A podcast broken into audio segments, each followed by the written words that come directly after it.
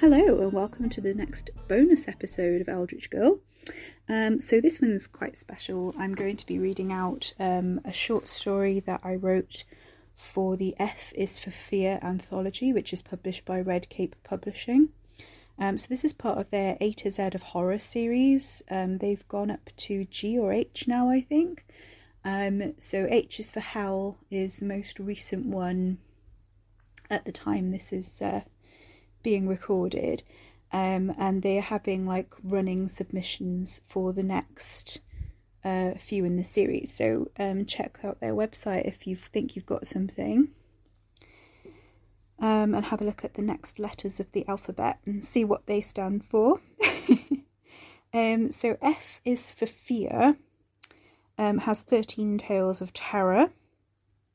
There's um, It Waits in the Shadows by David Green, Infested by Renee Miller, The Night Thieves by Ariel Dodson, Sharp by Damir Salkovich, Snakes Alive by Robert Burnett, The Cemetery Birds by Donna Cuttress, Let It Out by Mark Anthony Smith, Henry J and the Beast by Lee Franklin, Fantasy by Kim M. Munsamy, Spindly by Max Carey, The Sound of Darkness by C M Rosens, The Tom Booker Sessions by P J Blakely Novice, and The Painted Nightmare by Brian Miller.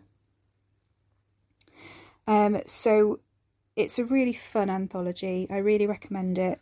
Um, the other titles um, in their series are all on their website as well. Um, they do a number of anthologies. Um, I want to get C is for Cannibals for obvious reasons. um, yeah, and it's I really like it. Um, it could do with a few more reviews, so if you do pick it up, um just yeah just drop a little review for it if you can. Um that'd be really great.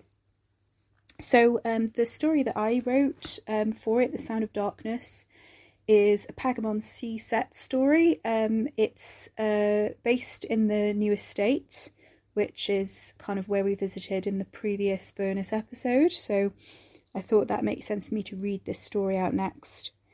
Um it's kind of really personal for me as well, this one.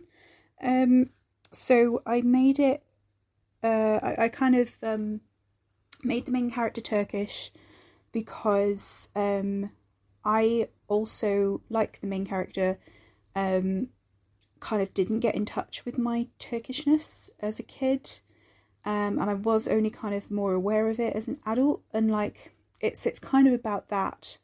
Um, and about being like disinherited, I guess, from, from one side of your family and your heritage, and um, just growing up in the nineties, um, which I also did. so, um, so I kind of, yeah, I kind of put that into it, and um, I guess the darkness is. Um, I mean, the darkness can be whatever you want it to be. Um, I don't want to make it too deep. It's a scary story.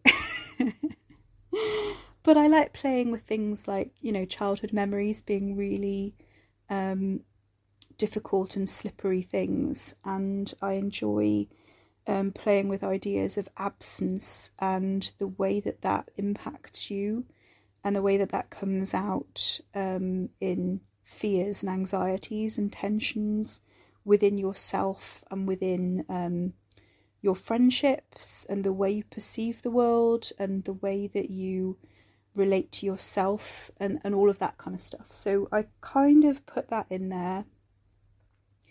Um, and yeah, so, so I thought I would see how well that worked, and it's up to you to, I guess, judge if it if I pulled it off or not. Um, but yeah, so that's that's the background to it. Um, and I will read it for you now.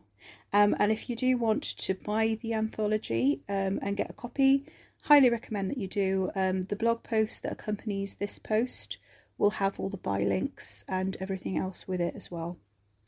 Um, so you can follow Red Cape Publishing on Twitter at Red Cape Publish. Um, they're also on Instagram and Pinterest and Facebook. Um, so search for Red Cape Publishing um, or go to red cape publishing dot com um, and you will find um, all of their information and the whole like back catalogue and stuff. So they're worth checking out. A couple of content warnings for this story. Um, there's child death and parental death, specifically the death of a father, um, and the death of an old man uh, who died alone.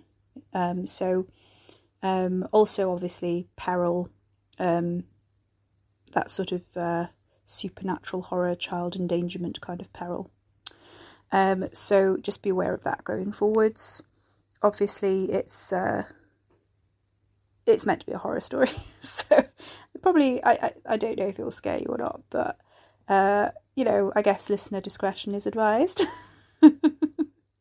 um, yeah, and also with the anthology, I mean, be aware that Um, the theme of the anthology is fears, or common fears and phobias, so each story kind of picks one and plays with it. Mine was darkness, but some did arachnophobia or claustrophobia and stuff like that, so it's a whole book full of trigger warnings basically. So uh, yeah, just beware of that going forwards as well, but it's a cracking anthology, it's really fun. Um, just depends what you're scared of, I guess. So let's crack on, and I'll read you uh, The Sound of Darkness. The Sound of Darkness. Murat Yildiz stood in the doorway to the living room, his living room in his own damn flat, the flat he had been renting for two years now, and could not go in. The bulb had blown the night before, and he'd forgotten to change it. There was nothing in there except his own furniture, his own things. A deeper rectangle of flatter, reflective black on the back wall was nothing sinister, no mirrored black hole leading to abyssal realms, just his mounted plasma T V screen that would cast its own light if only he could turn it on from the narrow hall.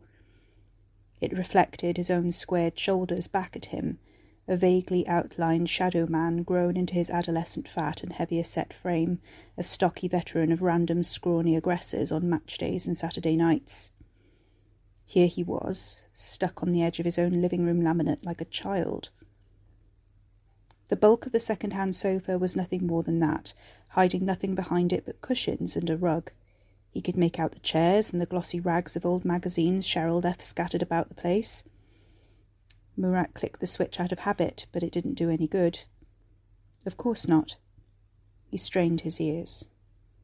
There was nothing there, nothing to hear. He should close the door, forget about it, go into the bedroom instead, but he didn't like to think about the living room being a box of darkness so near to where he slept. Cheryl complained about sleeping with the lamp on, even though he turned the dimmer all the way down when she stayed over, but even with her beside him he couldn't bring himself to turn it off.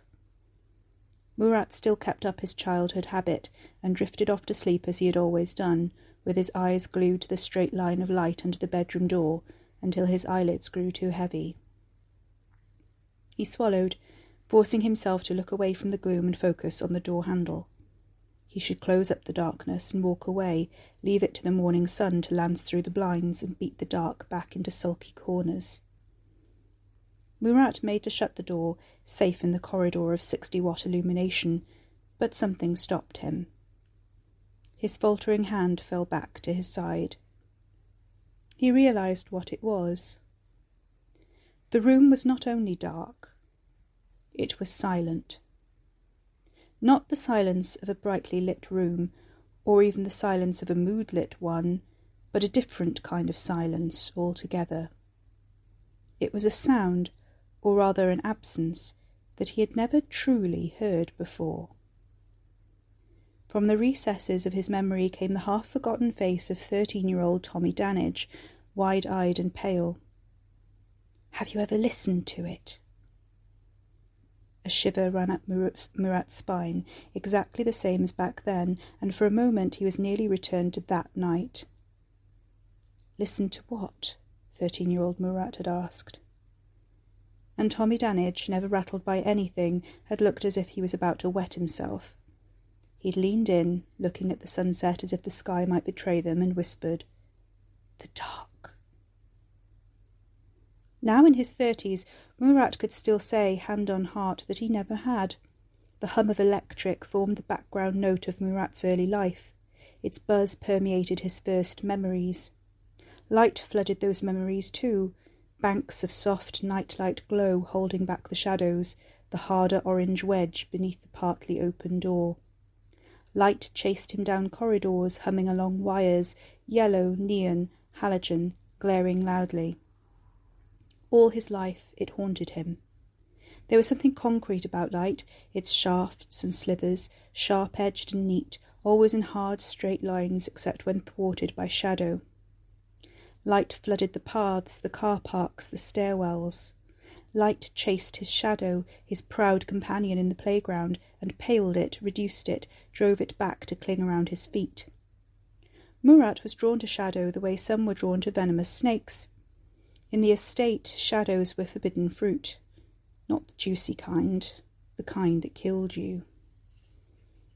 It was in the darkness. It was the darkness. It made shadows thicker, quieter. It watched from beyond the edges of light, where the bristling forest of cameras couldn't see, and it was patient. They talked about it like that, like it was real, like it was alive. At first, young Murat thought they were talking about the dark itself. Some of the adults probably were, but not all. Some talked about it in ways that made no sense, as if there was something else, something in the dark as well as of it. Sometimes, after his dad died because his heart hurt so much it stopped, and Murat had to wear dark clothes for the first time, Murat crept out of bed and through the pool of nightlight green illuminating the carpet to peep out into the night. His mum said dying was like going to sleep for a really, really long time. But you also got to go and live in the stars and look down on the people you left behind. Murat's heart still hurt for his dad, but he was afraid that if it hurt too much it would stop too, so after the funeral he took the black jacket and matching trousers out of his cupboard and stuffed them deep into the kitchen bin in case dark colours attracted the darkness to come and take you away to the stars. The night sky was hardly ever clear enough to see the moon, let alone the constellations. Tangerine-bellied clouds blocked them out, obscuring the twinkling eyes of the dead. "Light pollution," said Auntie Connie, who wore tiny polar bear earrings and smelled like flowers. "It's not natural." Little Murat tiptoed to his window one night when he couldn't sleep, and wondered who else was looking down on him, how many bright eyes were up there peppering the sky. He was glad they couldn't see him. A dusky blanket of burnt marmalade reflected the streetlight fug back down into the concrete and glass.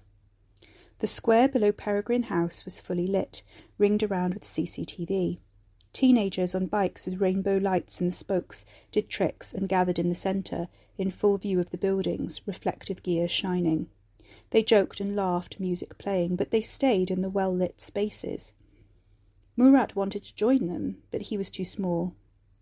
They seemed small, too, as small as him, smaller, matchstick figures, toys of whirring colours. The hum of energy buzzed in the air. When Murat was seven and a half, Casey Richards went into the dark and never came out again. Adult Murat couldn't remember Casey Richards. Whenever he pictured Casey, he could only imagine a mirror of himself at that age, the face obscured as if by a sunbeam glancing off a window. He recalled the arrival of new lights, red and blue, blinking in the frosty morning, and no one saying exactly what had happened, but everyone muttering and passing things along over his head. The flats becoming an echo chamber for the glum murmur of rumour. Casey's name became a fable, a playground mystery, only half remembered. Someone said Casey had chased after a ball and no one could find him. When the sun came up, there he was, the light peeling back the darkness like a duvet to reveal him on the ground. They said it looked like he was sleeping. They never found his ball. When Murat was eleven and three quarters, the old man from downstairs died in his sleep. Murat's mother said she'd come in to clean as usual and found him in the chair with his T V off, the light bulb blown, fuses tripped by a power surge. The flats were old, and so was the wiring. Murat heard his mother on the phone to her sister, relaying the moment she found him, and the shock, the terrible shock, repeated over and over. But it was the little phrase, "He died in the dark, Connie. He died in the dark, all on his own," that stuck in Murat's mind. He hovered in the hall between his bedroom and the kitchen as his mum poured out her story, thinking about Casey and the missing ball and the dark shadows of the estate, the teenagers who never strayed into the shadows. But it wasn't either of these two incidents that prevented a grown-up Murat from setting foot in the darkness of his own living room in Luton, in a perfectly ordinary building where no one bothered about the shadows, miles away from the Queen Mary Estate in Pagamon Sea. Not on their own, at any rate. Murat figured the blame lay with Tommy Danage, and that summer's night in nineteen ninety-eight. nineteen ninety-eight. The year of Saving Private Ryan, My Heart Will Go On, and I Did Not Have Sexual Relations with That Woman. By the end of July, France had won the World Cup, and David Beckham was not yet forgiven for being red-carded in England's match against Argentina, leaving Murat devastated and temporarily idleless. No one could fill that gap like Beckham.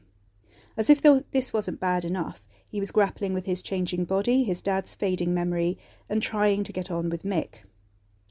Mick, his mum's whirlwind romance of two years ago, who had moved in out of nowhere, hated everything he termed superstitious crap. Mick seemed to lump everything into this category, from Kumail's brother's kufi to Murat's mum's habit of leaving the lights on.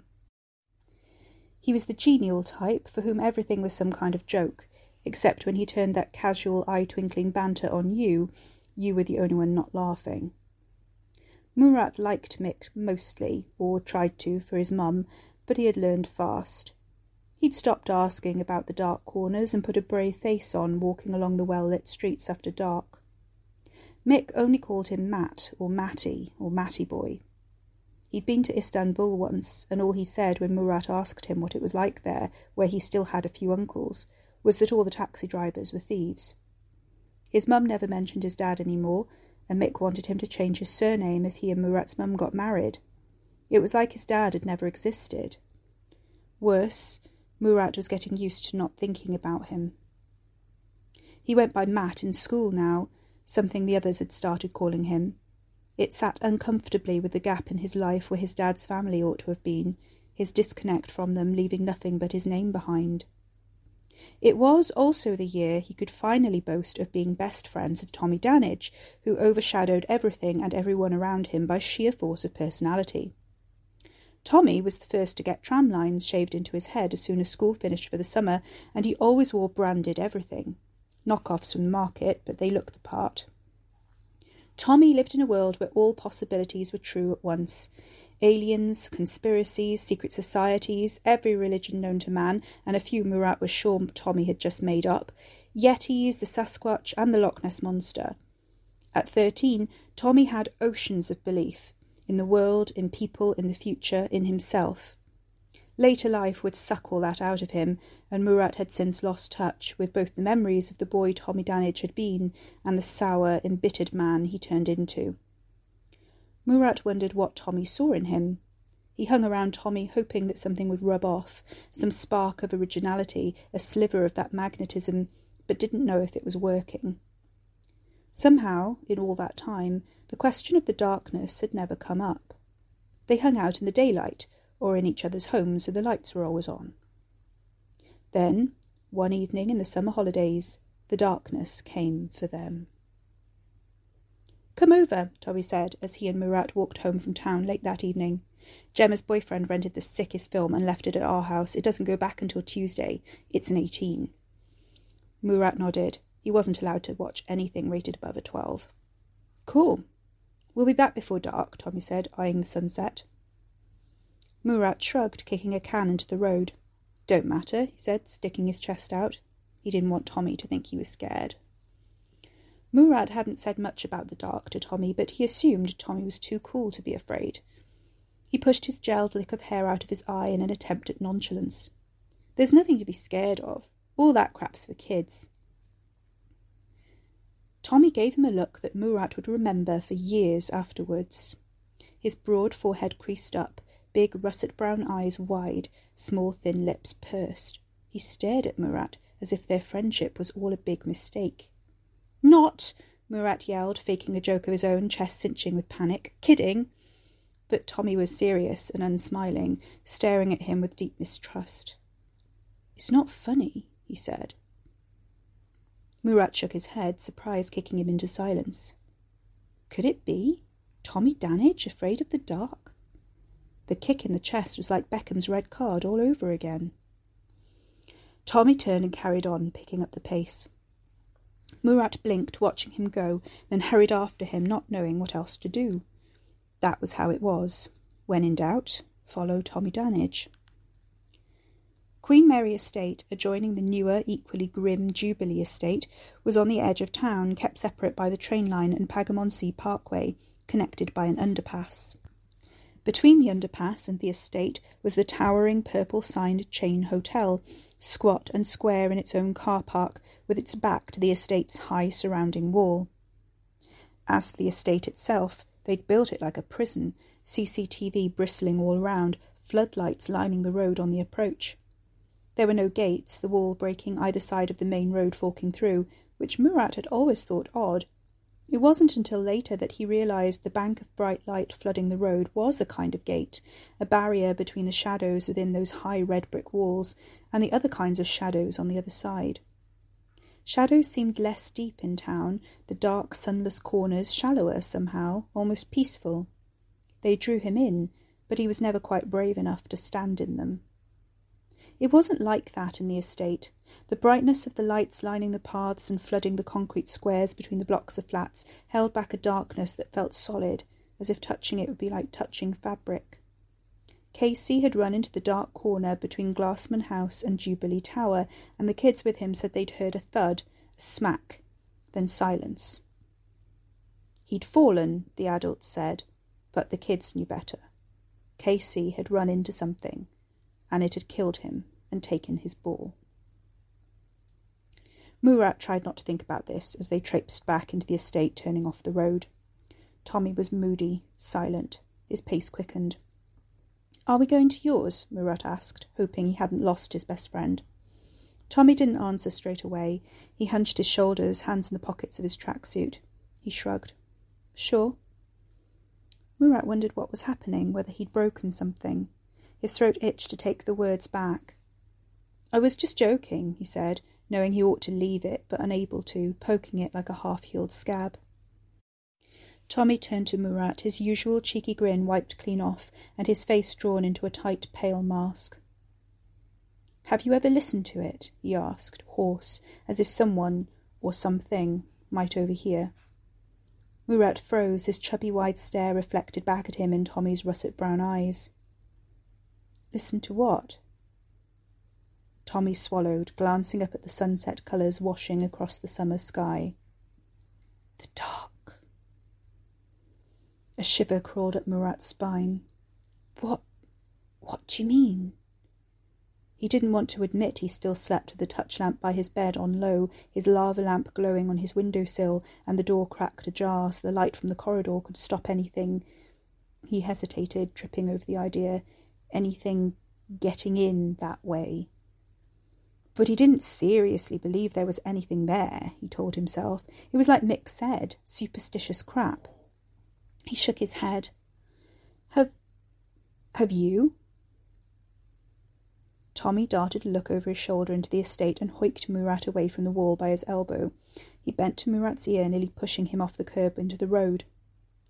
"Went into my sister's room once," he whispered, breath stale with the illicit cigarette they'd shared on the walk home. "She was out. No lights on. Window was open." He tugged Murat back as a car raced past and bundled him further down the pavement.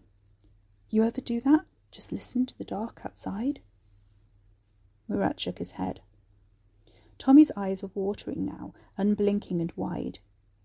"It makes this sound.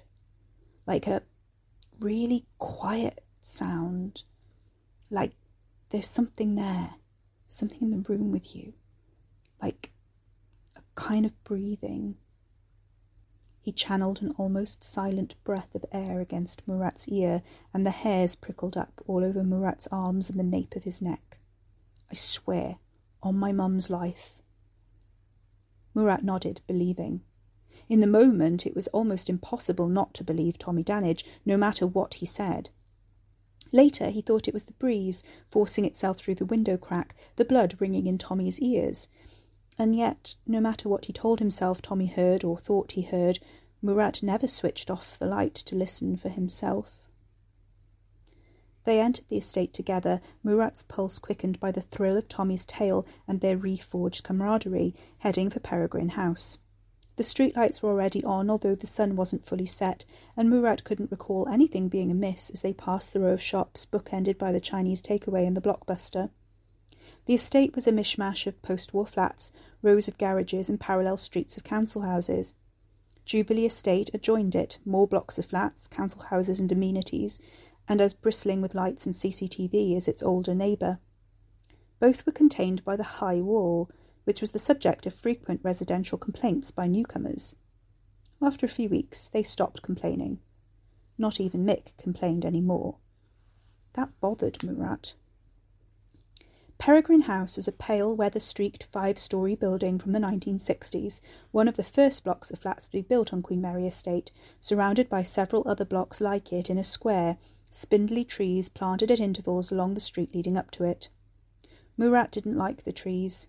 They were always sick and half dead, and now the leaves were an unhealthy, bitter yellow on the edges.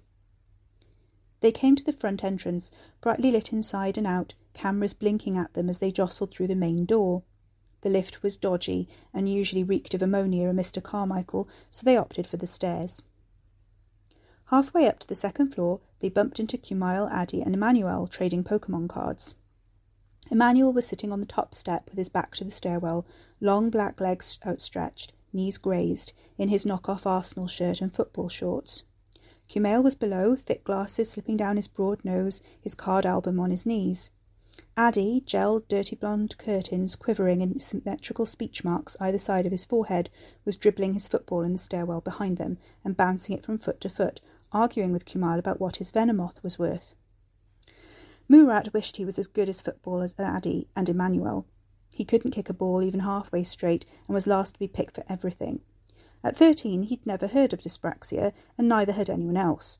Even if they had, Murat reasoned bitterly later on, it would have just been another synonym in their games teacher's vocabulary for bloody useless. He didn't know much about Pokemon either, not as much as they all did, so he hung back out of habit as Tommy went first. They greeted Tommy with their usual enthusiasm, but Murat hovered on the bottom step, hands in his pockets, until Emmanuel waved him up. "Oi, Matt, beat my high score." He handed Murat his phone, small black squares blinking on the tiny screen. Murat plonked himself awkwardly on the step below, conscious of taking up far more space on the stairs than his athletic classmate. He knew he couldn't beat Emmanuel at anything. Inevitably, his snake ate itself, and the game ended thirty points off Emmanuel's top score. He handed it back, and Emmanuel grinned. "I'll beat it this time, you ready?" Murat nodded, settling on the steps as the debates and card-swapping continued around them. That distracted them for some time, until the sun died and the shadows crept over the concrete, crawling up the stairs. Addy was the first to notice. "Guys?" Murat frowned as Addy punched his arm. "What?" "Look." They hadn't noticed the sun going down and the lights coming on as they usually did, except that this evening one of the lights was out. The shadows thickened on the stairs below them, gathering, creeping. To Murat, focused on the phone game, they seemed to stretch out like the pixel snake, progressing at right angles over the hard lines of the stairs to gobble up the next target. Emmanuel leapt up, Kumail scrambling backwards. Murat pushed Emmanuel's phone at him and tugged Tommy's sleeve. The light above them flickered. This got Emmanuel's attention. He knocked Kumail's arm with the back of his hand. Kumail's eyebrows sh- shot up. "What?" Emmanuel pointed at the light. Kumail followed his finger and swallowed. "That isn't good," Emmanuel said, voice tight. Murat shifted, catching the collective unease. "We got to go, yeah?" Kumail tucked his cards away and backed off into the brighter pool of light, album under one arm, as Tommy's arguments faded. Addy bounced his football into his hands and stood frozen, clutching it to his chest. Emmanuel's Adam's apple bobbed hard. Murat backed up. The light went out. Tommy grabbed Murat's t-shirt and yanked him. Emmanuel bounded past and raced Addy for the next set of stairs, and they scattered in the stairwell. Addy and Emmanuel tore off to their neighbouring flats, Kumail ploughing through the nearest fire door to his flat on that level.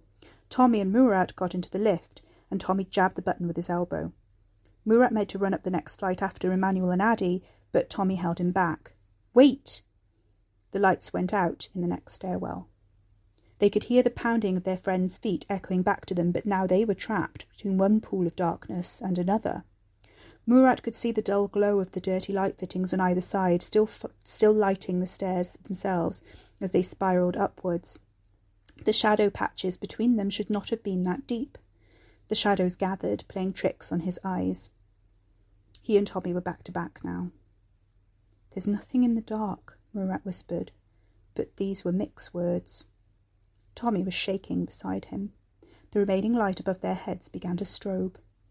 Murat wanted to believe Mick more than anything, but doubt spiked his belly with fear, pooling cold inside him. "There's nothing in the dark. There's nothing in the dark. Shh!" Tommy elbowed him, shaking his head. "Listen!" With a thrill of horror prickling up his spine, Murat strained to hear the sound the shadows made. His own pulse drowned it out. The lift pinged behind them and the doors juddered open. Murat and Tommy bundled in, safe under the bright glare, mirrors reflecting their pale, scared faces. The light strobed twice in the stairwell they'd just left and blinked out. The shadows surged to connect, washing over the floor in front of them like a pool of dark water. Murat backed all the way up against the mirrors as the lift doors stayed stubbornly open. Tommy jabbed at the fifth floor button over and over. They wouldn't close. It would be shit in a zombie apocalypse. Murat wished like hell he hadn't thought of that, trying not to imagine lumbering corpses drooling up the stairs in the dark, seeking brains, nothing to stop them as he and Tommy were trapped against the sticky mirrors with no weapons and nowhere to run. The doors finally juddered shut. The darkness fought the narrowing wedge of light, pressing greedily in. Murat thought he saw something between the closing cracks. Something forming in the shadows, a shape looming out of the darkness and leering at him. Not a face. Not exactly. Not a human face. The lift doors pinged at last, closed and solid, and they both sagged at the same time, safe in their small cage of light. "Did you see that?" Murat whispered to Tommy, whose pink-tinged eyes were moist with terror. "Shut up!" Tommy pressed his finger to his lips. They listened. The lift didn't move. Was that something outside? A movement? A whisper? Something pushing against the doors? Murat itched to press the button again. They held their breath, but the lift shuddered into life, familiar clanks of aging machinery reassuring them that they were safe.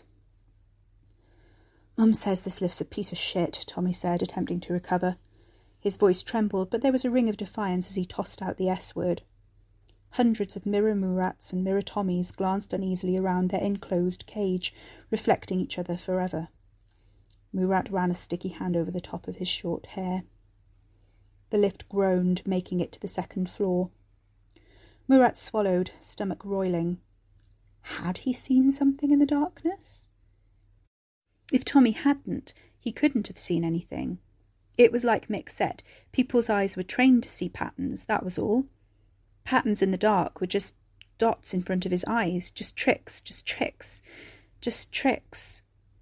He didn't realise he was whispering that under his breath until Tommy elbowed him. "Shut it!"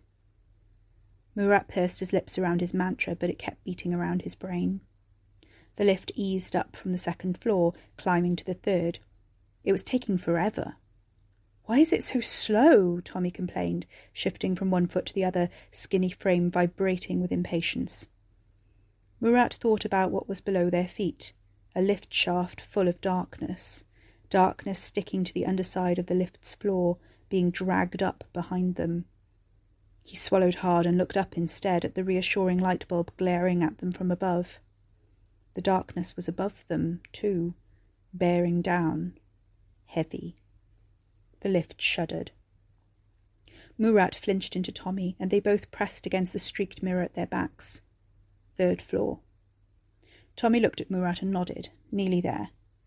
The lift's light blinked once. The hairs on Murat's neck stood up. He froze. The light blinked twice. The lift shivered. "No," Tommy managed, his voice a tiny croak. "No, no, no." Murat couldn't move. He pressed against the mirror for reassurance, but it didn't help. There was nowhere to go. The light blinked out. Murat had never known darkness like it. It swarmed them, plunging them into total jet black, his eyes not accustomed. Tommy yelped like a wounded dog, grabbing his arms. Murat hoped it was Tommy grabbing his arms. He hoped those were Tommy's hands. The light came back on. Something in the mirror flickered away, disintegrating in his peripheral vision. Murat snapped around to look, confronted with hundreds of reflections of his face, of Tommy's crumpled anguish, slashes of his own red t-shirt and Tommy's white tracksuit, and nothing more. The light flickered. Something shifted in the reflection. The twisting pattern of, sh- of a shadow. Murat was prepared to swear in his dad's grave that neither he nor Tommy had moved. They hadn't reached the fourth floor yet. The lift crawled, creaking an inch at a time, and Murat imagined the strain of the mechanism as it battled the darkness. Was this how the old man from downstairs had died when the power surged and his T V went off? Was this how he had felt, trapped in his chair, the darkness surging in to claim him? It was stupid, stupid, stupid. There was nothing there. Nothing. Nothing. His chest tightened. Dots burst in front of his eyes. The light blinked out. They were plunged into darkness. Something slid past Murat's ringing ears. A breath? No. A sigh. Was it Tommy, his ragged pants in Murat's face? Murat's own breath mingling with Tommy's? "What's that?" Tommy whimpered, and the light flickered black on. "I didn't see anything," Murat hissed, half-strangled. "I didn't see..." Tommy was crying, staring into the top corner of the lift. "Who's there?" Murat couldn't look. He squinted at the mirrors, trying not to see what was reflected there, focusing on the brand logo on Tommy's back, the empty space around them. Fourth floor. "It's just us," he promised, praying he was right. "It's just us."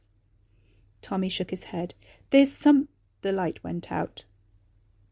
The floor shook. Tommy let go of Murat's arms. Murat stumbled into the mirror, his hand finding the sticky dribbles on its surface. He drew away and bumped into something else, a, tom- a solid form. But Tommy was the other side of the lift, wasn't he? The shape was there then, it wasn't. What the hell was that? It must be Tommy. Please let it be Tommy. Oh, shit, Murat thought, childish stories shooting up to comfort him. We're going to be in the stars with Dad. The light came back on. Tommy was on the floor. Murat's chest hurt. He took a gulp of air, forcing his legs to cooperate, and shakily lowered himself into a squat. T- Tommy? The light flickered. Tommy? Stars burst in his vision. He forced himself to take a deeper breath, his own hammering pulse ringing in his ears. Tears blurred the white, limp form, and Murat was too scared to touch him in case he was cold, in case he was sleeping, in case he was in the stars. He swallowed hard and forced himself to touch his best friend. He wasn't sure what to expect. Tommy's shoulder was solid, bony under the light jacket. Murat thought you could tell if a person was dead by the way they felt, but Tommy felt the same. Was that right? That didn't seem right. You were supposed to lose something, weren't you, when you died? He had imagined the body being hollow almost after death, lighter, not weighted with resistance. He tried to pull Tommy onto his back, not thinking about things like first aid or if he swallowed his tongue.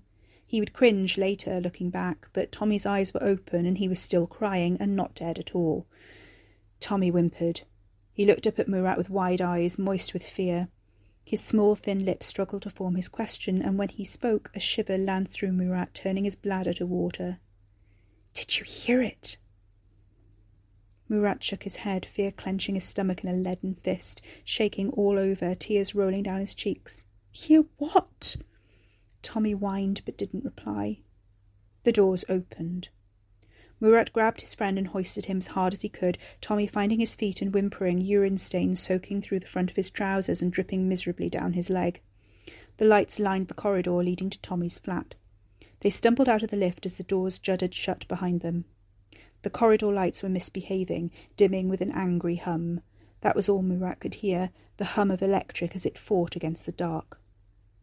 "Did you hear it?" Tommy whispered, whole body shaking. "Shut it," Murat returned, nerves taut as a guitar string. Now in the corridor there was nothing to hear but the comforting sound of the lights. They made it halfway along, Tommy's flat, the one on the far end, before the lift pinged open again behind them. He heard the doors slide open. Tommy couldn't look, but Murat had to. He pushed Tommy ahead of him and turned around.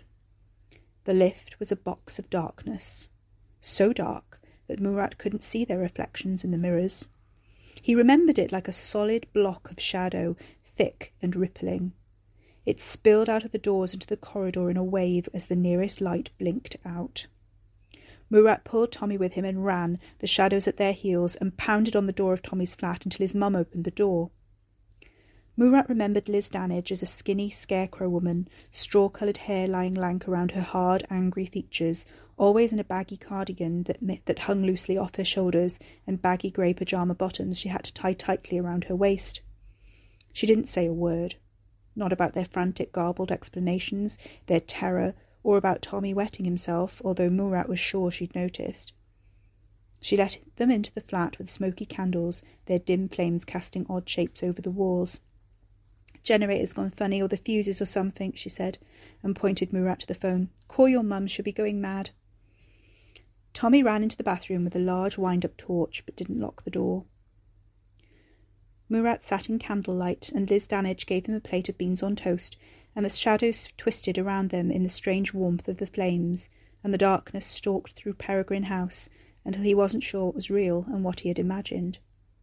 But he didn't joke about the dark again, and he never entered a room with the lights off. Alone in chilly, drizzling Luton, light years away from those terrified boys in the lift, Murat dragged himself out of his memories. He was a grown man. This was his flat. There was nothing in here to frighten him. His hand shook as he lowered it from the switch, staring into the depths of his darkened living room. There was nothing to be afraid of. There was nothing there, he reasoned, nothing at all, and yet it was as if the room was full for the first time, full of something he couldn't see. There were shapes within, rounded, bulky, shifting as he squinted, only to settle in the form of his own well-worn furniture. But around them the shadows gathered, dim and nebulous and pregnant with something denied him. All darkness was the same, surely. And yet, and yet, it was not like the darkness of the estate he'd left behind, not like the swallowing corners and stealthy flight of what lurked there, if anything ever had. He was too old for all that, he told himself, too old for that now. Yet this was different somehow, safer, emptier, in a way he couldn't name. He turned and faced the darkness that night, he reminded himself. Maybe this was the night he would step towards it. For the first time in his life, legs quivering, Murat took a step into a room without the light on. He nearly bottled it, darting back as something swam by his peripheral vision, but there was nothing there, nothing to get him. A small moth, disturbed by the light in the hall, fluttered out and flung itself upwards at the light. Murat watched it battering itself against the hot bulb, scorching its own wings, enthralled to the light's blazing tyranny. He closed his eyes and stilled his rapid breaths to quieten his racing heart. For a moment he thought he was going to be sick, his face prickled hot and cold, his stomach roiled with tension. Then he stepped back into the dark. He balled up his fists in case something grabbed his arms or bumped into his back. Seconds passed. Nothing happened. Little by little, Murat forced his bunched muscles to relax. He forced himself to breathe in a gentle rhythm and let the pressing shadows envelop him. They were only shadows, after all, intangible, insubstantial, but engorged with some quality of their own, and a sound he had never heard before. Murat closed his eyes and, for the first time in his life, listened to the sound of the darkness.